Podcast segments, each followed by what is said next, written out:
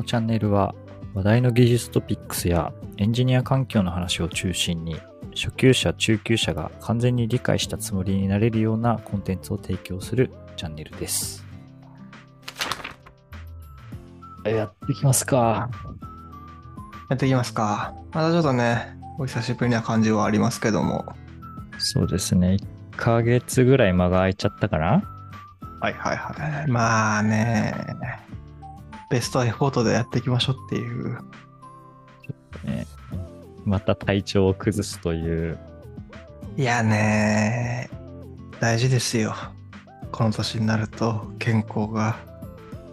そうね。家族内でウイルスリレーをして二巡あしちゃったっていうのがね、結構痛手だったんで。大変だよね。そんな適切にね、隔離とかもできるといいんだけども、難しいしね。うん。なんか、子供が、ん親がマスクしてると、家の中でマスクしちゃいけないから、マスク取ってってずっと言ってくるみたいなね。いや、大変だな、そう。家族がね、病気になった時、そう、だから、自分も、それで車が必要かもなって、前に思った。うん。連れていけないしね、その何かあった時に病院とかに元気な方が。そうなんですよ。そう、ということでですね、私、最近、もう全然普通最初雑談入ってんだけど、最近車を買いまして、おお、ついに。買いました。いや、必要でした。小山、栃木には。田舎に行くとね、必須よね。いやー、そう、車ないと、病院もね、すぐ近くに、パッとなかったりもするし、やっぱ必要ですね。まあ、まだ、納車とかはまだまだな、まだやけど、とりあえず契約してって感じかな。いやー、順調に大人の階段を登ってますね。そうなのよ、32歳、31歳か、男性、大人の階段登ってます。はい。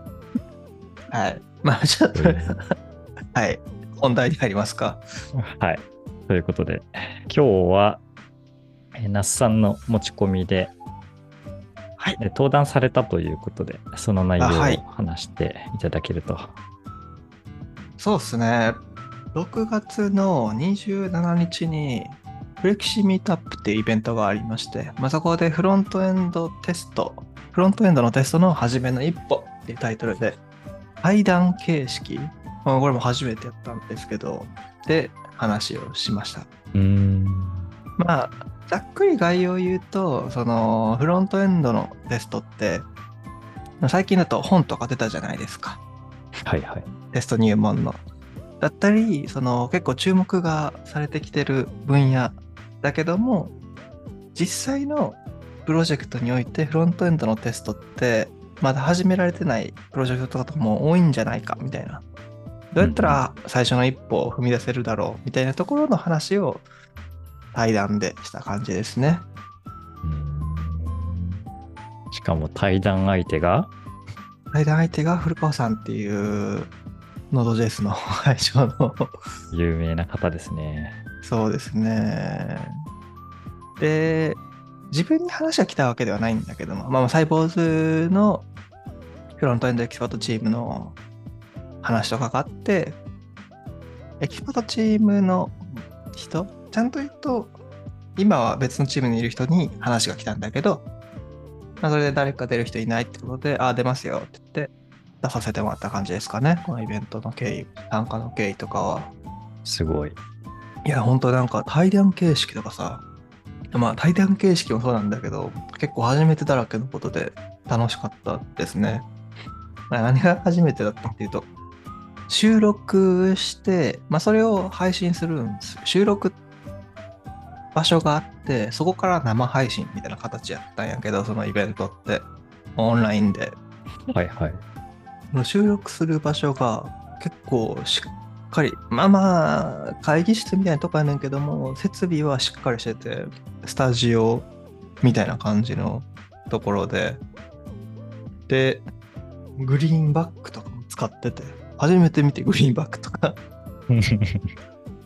てか、そもそもグリーンバックのことも知らなくて自分は、なぜか真緑の T シャツを着ていってしまうっていう。終わっとる。あの、運営の人に、あ、那須さん、緑、あ、みグリ、あ、伝えるの忘れてました、すいませんって言われて、あ、いや、こあ、すいません、こちらこそ、みたいな。あの、どうなったかというと、運営の方の T シャツと変えて、白い T シャツ借りて、それで出たって感じですね。面白い。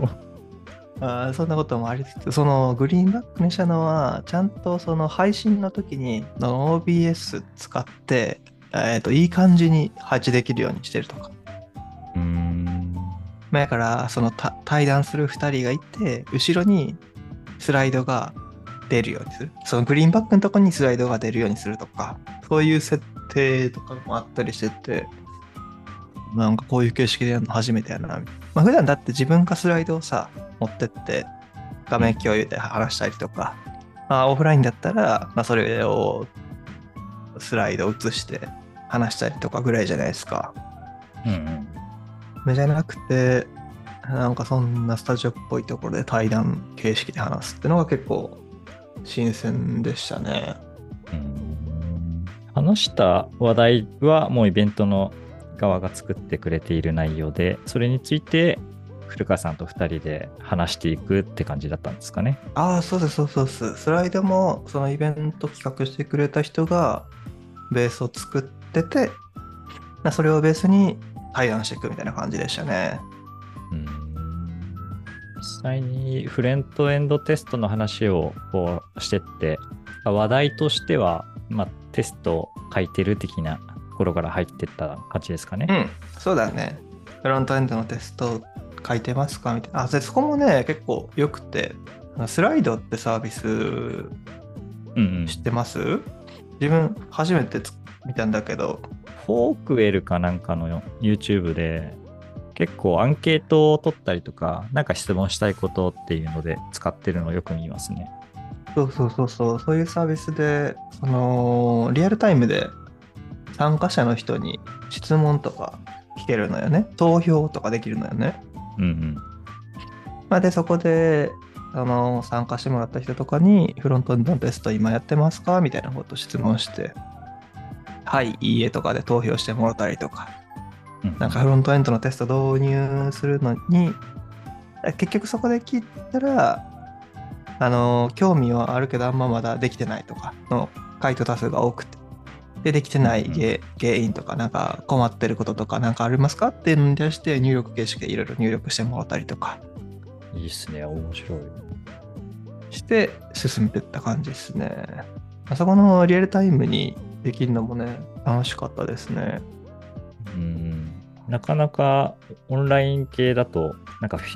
フィードバックがなくて、なんかこれ本当にこの発表響いてんのかとか、すごい不安になっちゃうけど、そういう対談形式だとちゃんと会話をしながら進めてる感じがあって、しかも多分リアルでやると手挙げて質問ある人とかやっちゃうけど、うん、なんかオンラインでね、ほぼ匿名でやり取りしてると気軽に質問できていいですよね。ね、そうそうそうそうそう、その体験すごい良かったなとは思いますね。うんうんうん。で、フロントエンドのテストの内容、話は内容やけども、まあ、あ、そう、ちなみに、KK のところでは、フロントエンドのテストとかって、なんかやってたりするんですか？これがね、あまり充実した形ではできてなくて、ちょっとプロジェクト、プロダクトごとに多分濃淡はあるんですけど、割と。ほぼ書けてない状態になっていますと。で、はいはいはい。まあ、E2E が一応モティファイうん。を使っているので、まあ、それである程度やっているが、まあ、フロントエンドとして何かやっているかというと、結構ズタボロな状態だったりするところもあったりして、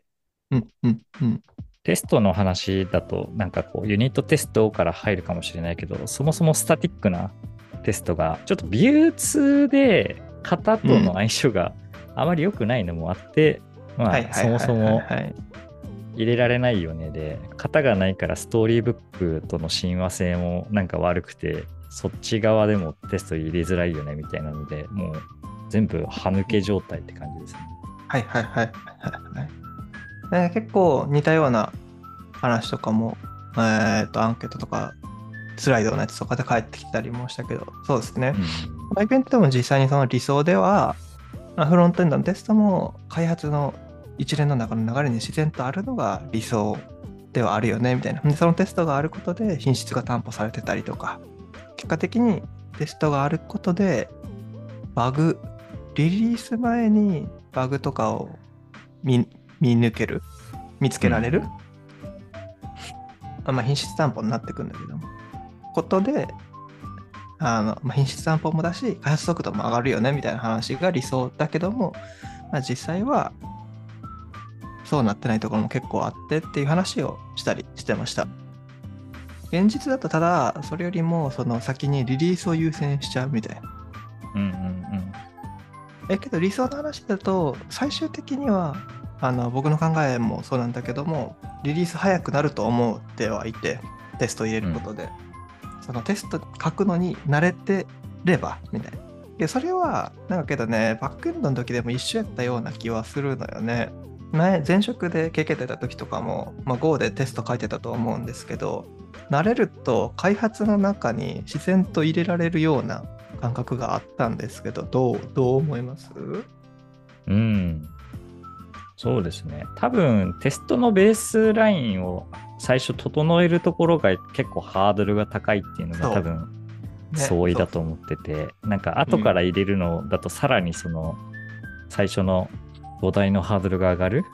うん、ってところに結構課題感があるよなと思っててなんか特に前職だとそのフロントエンド環境がない状態から事業として進んでてその上でフロントエンド作ろうで那須さんと僕で作ったじゃないですか。うん、なそれゆえにそのテストを入れるの前提で組んでたんで、多分フロントエンドとしてはテスト結構充実してた方だと思ってて、うん、世間的にはバックエンドのテストはあるけどフロントエンドないが多いんだけど前職はフロントエンドのテストもりもりでバックエンド実はそんななかったみたいな。逆逆転だったからなんか結構ね面白い状態だったんですけど、まあ、まさにねちょっと入れづらい状態、うん、走り出しがないからこそなんか煙たがられるみたいなねところはあるよね。最初本当はねそうね最初の環境構築とかのところの中の受け入れ条件に入ってるといい良かったりもするんですけどね。一番入れやすいのは初期ですもんね。ちょっとそう。であそのバックエンドの話もそうなんですけどバックエンドでユニットテストをかけるようになっているとなんか自然と書くじゃないですか、うん、イメージ。自然と書くっていうのは開発の中に自然と書けるようんとなんか機能を追加しますってなった時にそんなに工数かけずに書けるようになると思うんですよ。慣れてきたら。ユニットテストとか、その実行コストが低いスコープも狭いテストの場合って、うん、でそれを多分フロントエンドのテストも同じやと思っていて実際に今導入してたりするのを経験してでもそうですけど慣れていけば、スコープがちっちゃい、まあ、例えばコンポーネント単位だとか、まあ、関数単位とかが一番ちっちゃいんだけども、そういった単位のテストは、うんと実装の中にすっと入れられるような気はしていて、うん、で、それができれば、さっき言ったような結果的な開発速度が上がるのにつながるんじゃないかなっていうのが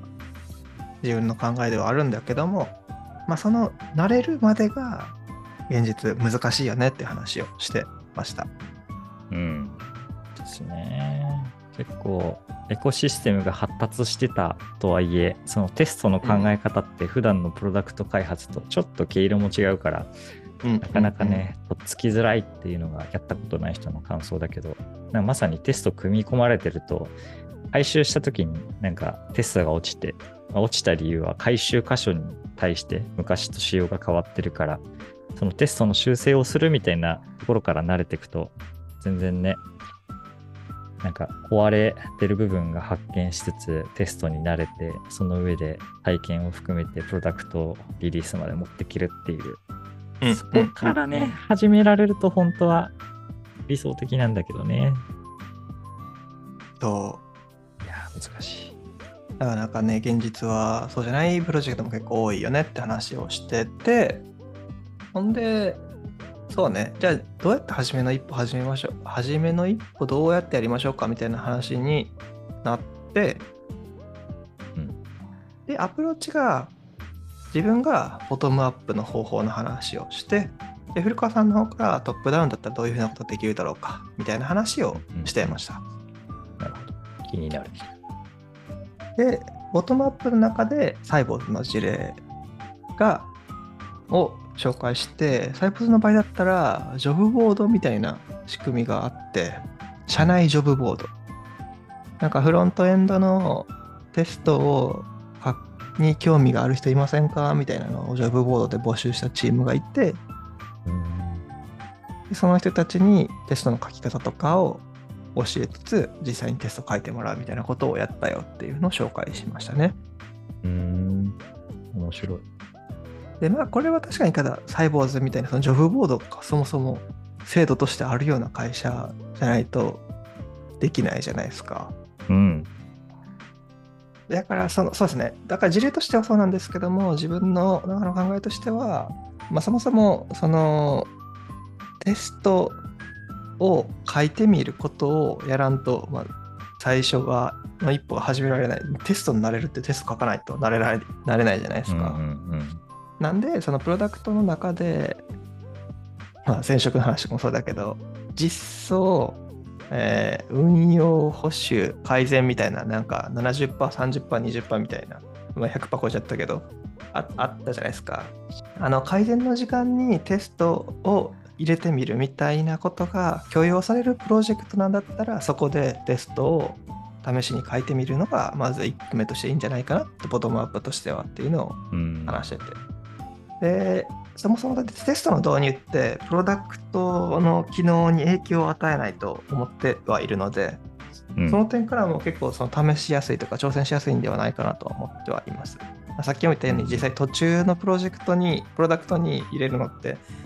なかなか骨が折れるし、世間一般に書かれているようなユースケースだったり事例とかをそのまま入れるだけでは動かないことの方が多かったりするので、そのプロダクト固有の事例とかもあるやろし、特徴とかもあるやろし、難しい部分ではあるんですけども、その改善の時間にまずはテスト取り組んでみるのがどうだろうかなっていうのとお話で、まあ、あとは、それも、それすら許容されないプロダクトうん。なのであれば、まあ、ちょっと大変かもしれないけども、まあ、自分の時間使ってテストを書いてみるとかにはなるの。やっぱ時間取れないので、き機能実装がメインだと思うんで、そういうプロダクトだと、早いことをリリースして世に出すことが優先されるところだと思うんで、それとは別で時間取ってテストを試しに書いてみるとかなのかなみたいな話をしたりしてましたね。うん。確かにね。ボトムアップで考えると、一定の腕力みたいなのは求められてしまうから、うんまあそこはちゃんとコースとして設けてもらうか、それができぬならもう無理やり自分で何かしらでねじ込んでいくみたいなところはうん一定必要ですよね。どっちみちなんか勉強する時間があるのであれば、そのところの中にフロントエンドのテストみたいなのをやってみてもいいんじゃないかなみたいなとは思いましたね。業務外の勉強の時の話ですけど。うんで、これは結構自分の経験に基づいててもあって、まあ、それこそさっきの経験の話でもないけど、でフロントエンドのテストがっつり書いてたじゃないですか。あれもうん結構興興味というか、フロントエンドテスト書きたいみたいなところから始まってたとは思うので、うんそういったところの話をして、で、面白かったのが、そのトップダウンの方ですね。うんで、古川さんとかだと、そのエンジニアリングマネージャーとか、マネージャー系のことをやられることが多いみたいな話をされていて、そうしたときに、じゃあトップダウンでテストをの初めの一歩をするにはってなったら、さっきも KK が話してくれた通り、初期のプロジェクトとか、小さなプロジェクトほどテスト導入ってハードルが下がるじゃないですか。うん入れやすいというか。そういったプロジェクトを用意して、テストのノウハウを身につけてもらうとかも、一個、その、リーダーの人とかいうか、マネージャー、エンジニアリングマネージャーの人とかが考えることなのかなみたいな話をしてましたね。うん。で、確かにその、まあ、テックリードとかでもいいんだけど、テックリードとかがさ、チームのメンバーとかにテスト、多分フロントエンドのテスト慣れてへんと思うから、このプロジェクトでフロントエンドのテストやってみひんみたいなこと言われるとすごい、そのチームっていいっすよねっていう話をしてて、てか実際いいやろし、うん。そういう経験が積めるのは、ああ、確かになって思いながら話をこう、ワイワイしてましたね。うん。確かにね。結構大事だなと思うな。なんか社内的な事例を作るっていうのが結構大事な気がしてて。そうっすねさっき言ってた通り、なんか外部でこうやればいいって言ってたやつをそのまま入れても、意外とこう、フロントエンドって会社ごとで作りとか、なんか入れてるもの自体が違って、うまく動かないみたいなケースはあるけど、社内的になんかフロントエンド環境がいくつかあって、新しく立ち上がるとかで、なんか同じツールとかを入れていくんであれば、なんかそこがテスト入れられるんだったら、うちも入れられるじゃんみたいなところができるし、あとき、そばにその聞ける人っていうのかな、そのテストをこうやって入れたらいいですかっていうのを聞ける人が近くにいるっていうのは結構でかいような気がするから、うん。まあ、トップでそういう環境を作りたいよねってなったら、一回そういう小さくチャレンジをして、ナレッジできるような環境を作っておくっていうのは結構大事な視点な気がしますね。うんうんうん。で、まあ、そこも含めてフロントエンドのテストいいですよって話を、この回を通してしたんですけども、まあ、その QA とかさ、最後の質問コーナーみたいなところでも話してたんですけど、そうは言っても、まあ、大変なこともあるっちゃあって、うん。例えばフロントエンドの、例えば、コンポーネントのテスト書こうと思ったとき、今だとテスティングライブラリーとか使うことが多いんですけど、テスティングライブラリーはうんテスティングライブラリーでバージョンアップをするとテストが落ちるとかさ、うん。もあったりして大変なこともあるっちゃあるんだけども、ただそれを差し引いてもやっぱり、うん、開発の中に自然とテストを入れられるぐらい慣れておくと、結果としてそのプロダクトの開発にいい影響を与えるんじゃないかなとは思っとは思ってはおる。うんこれはね、一回入れて、その状態を体感しないと、そう、なかなかねそうそうそうそうそう。そんな話もある。結局さ、ボトムアップでもさ、自分がテストいいと思ってじゃないと提案できないじゃないですか。そのうん。プロジェクトのリーダーとかにうん自信持って。こう世間一般周りで今フロントエンドのテスト流行ってるんで入れましょうだと多分それはと提案通んなくてじゃなくて実際に自分がフロントエンドのテストがあったおかげでこのバグ早く見つかってとかいつも手動でテストしてたのが手動テストいらなくてとかこうプロダクトにとっていいよってことを提案するためにもやっぱねそう体感してないと体感するのは大事っすよね。うん。かなりね。なんか、こういうの入れるってなったら、ちょっとビジネス的にメリットあるのみたいな説明しなきゃいけない気持ちになっちゃうと、結構ね、うんこういう抽象的的に聞いてくるものって、なかなか説明がつかない観点も多いから、難しいんだけど、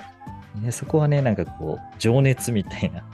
うん部分が補ってくれるところはあるから、結構自分がそのいい状態を知ってるっていうのは、だいぶ大事な観点というか、感覚な気がしますね。うんうん。あと面白かったのが、その、ジョブボードで募集した人、まあフロントエンドのテスト書いたことない人を募集したんだよ。うちのサイボーズの取り組みだと。うーん。で、自分がこれメインでやった取り組みじゃないんだけど、実際にその、ジョブボードで応募された人に、このかイベントが始まる前に、ヒアヒアリングというか、インタビューしてて、実際やってみてどうでしたみたいなことを聞いたんだけど、うんその人はあバックエンドのテストは書いたことある人だったんですよね。うーん。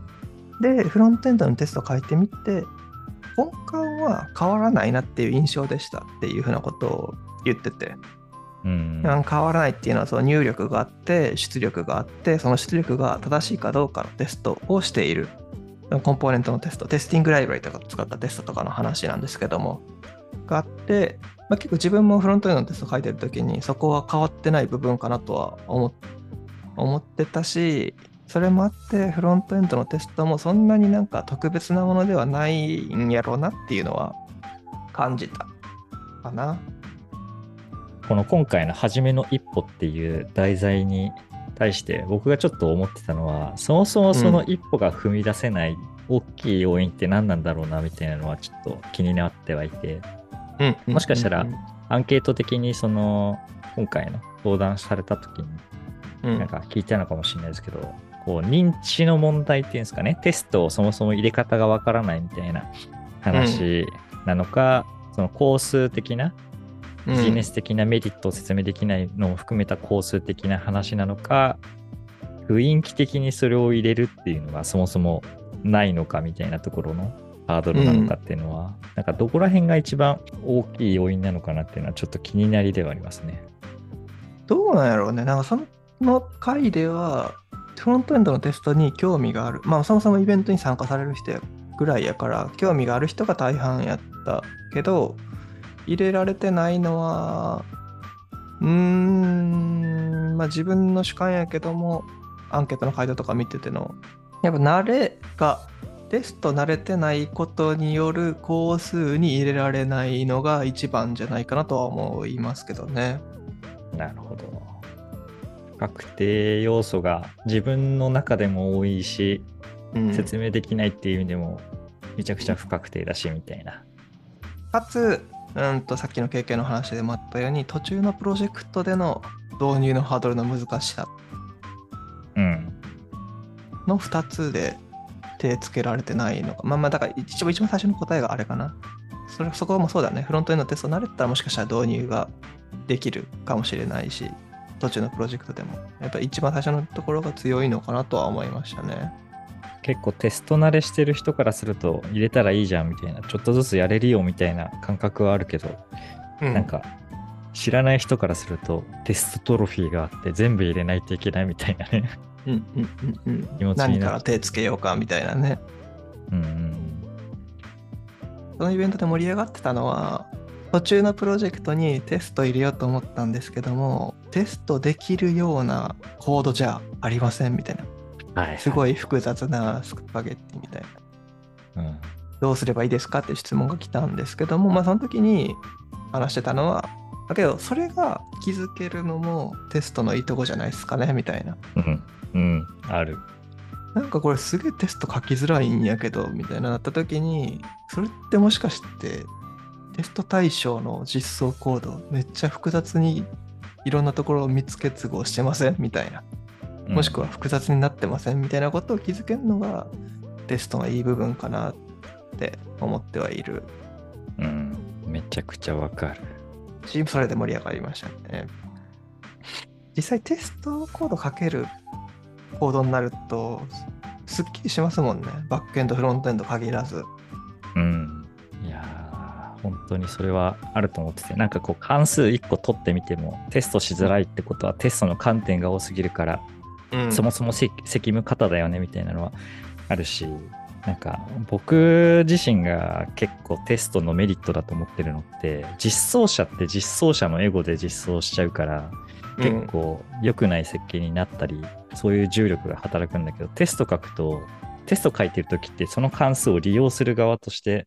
うん。なんかこういろいろ書いたりするから、そういう二重人格で実装ができるっていうのは結構でかいと思っていて、でかいっす、いやそういう意味でも。せいい設計にするためには一応テスト書いてみるっていうのは、その利用者観点含めていいよっていうのはありますな。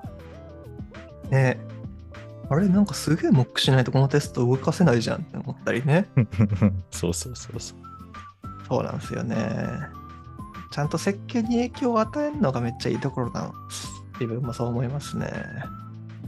もしね、それでもちょっとテスト入れたいんだけど、設計悪くていい？例えばユニットテストから始めて、それじあ、ゃあ、じゃあリファクタリングしようってなったら、ぶっ壊すから結局そのユニットテストがほぼ機能しないっていう問題とかもあると思ってて、うんうんうんうん。まあ、個人的にはそれぐらい汚れてしまったのであれば、アイスクリームコーン的なテスト観点で、まあ、E2E をめちゃくちゃ増やしてから一回リファクタリングしながら、リファクタリングして切り出せたコンポーネントとか、関数系に関してはテストをしっかり書いていくっていうサイクルを回していくのが一番いいのかなと。まあそれもね、多分もしかしたら初めの一歩のあり方の一つかなとは思ってますけど。うんうんうんうんいや、そうっすね、そうっすね。一番最初にじゃあ何やりますかって言ったら E2 だと思うし、何にもないテストのところで。で E2 も E2 で、ね、別にバックエンド込みで E2 するってなると結構大変だけど、もうすでにデプロイされた環境に E2 するのは、そこまでハードル高くないと思うから、まずはそこからクリティカルなやつをそこでやるみたいな話。うん。もね、ありですよね。意外となんかこうタイプスクリプトとか ES リント入れてからでいいじゃんみたいな話もあるけど、意外と後からリント入れるのとかってめちゃくちゃハードル高かったりして実は一番ぐしゃぐしゃになっちゃったプロジェクトで入れやすいテストって E2E だったりするみたいなのは全然ありますね。うんうんテスト、テスト本当に奥深すぎて、うん。僕も最近こうテストの話好きなんで、うん。それこそ最近オライリーで出た単体テストの本とかちょっと読み始めたり、うん。考え方、使い方だけ？単体テストの。うん、そうそうそうそう、割といい本で、まあ悪が本当強いんで、鵜呑みにするとちょっとすごいハレーションありそうな感じはするんですけど、うんうん。まあでもね、結構エンジニアリングの本当一個の分野として独立してるぐらい深いから、まあそういうとこも一定ハードルではありつつ、ただバックエンドの人がフロントエンドのテスト返して根本変わんなかったよっていうのはあるから、意外と根本を知っちゃえばハードルは低いってところは、なんかみんなに知ってもらえるとね、よりうん。テストが深まりそうな気がしますね。ということで、今回は那須さんがフロントエンドテスト始めの一歩というイベントに登壇した話をしてきましたと。はい。対談形式でい意外と聞いてる人との会話を通していろいろやってるっていうので、なんかこういうタイプの登壇って、まあ求められる知識量はあるけど、なんか喋ってる側からすると意外と楽しそうだなっていうのは僕の感想としてはありますが、うん、楽しかった。実際にこういうのを経て学びになったなみたいなとこってあります？一番。一番学びになったな。あー、けどやっぱ対談してる人と話していくうちに自分にない観点の話とか出た時にそこはすごい学びになるなったなと思います。うん今回だとそのトップダウン形式で見た時にっていうその視点があんまなかったので自分には。で、フロントエンドテスト入れるんやったらボトムアップで頑張って提案していく感じがい最適なんじゃないかなみたいな話しか考えられてなかったんで、そういうのに対談を通していろいろとき話せるのは学びだったかなと思いますね。うんうんうんうん。確かにね。通常の自分がスライド用意して横断するタイプのイベントだったりすると、まあ、自分以外の発表者と軽く喋るみたいなケースとかで若干の学びがあったりとかするけど、それ以上に喋ってるから、なんか深みのある学びがありそうで、うん。なんか僕僕もね、どれぐらい喋れる内容のイベントかによりますけど、こういう対談形式系ちょっと面白そうだなって、めっちゃ興味が湧きました。うんうんうんいやいいですよ。対談対談。この二人で対談形式やりますか、今じゃない？今じゃない？これ。確かに。いやーいつかね、深掘りうん FM みたいに公開収録とかできるぐらいの、ああ、なんかやってたね。見た見た。公開収録か。すごいな。愛愛想振りまきすぎて、うん。公開収録なのに収録になってないケースありそうだけど。本題何も話さず。うわーとか言いながら。今回は終わりにして、次回は、まあ、またはい未定なんですけど、ちょっと僕の持ち込みとかで何か喋っていけたらなと思っております。はーい。ということで、終わりにしたいと思います。はーい、ありがとうございました。まはた次回、はい。お楽しみに。楽しみに。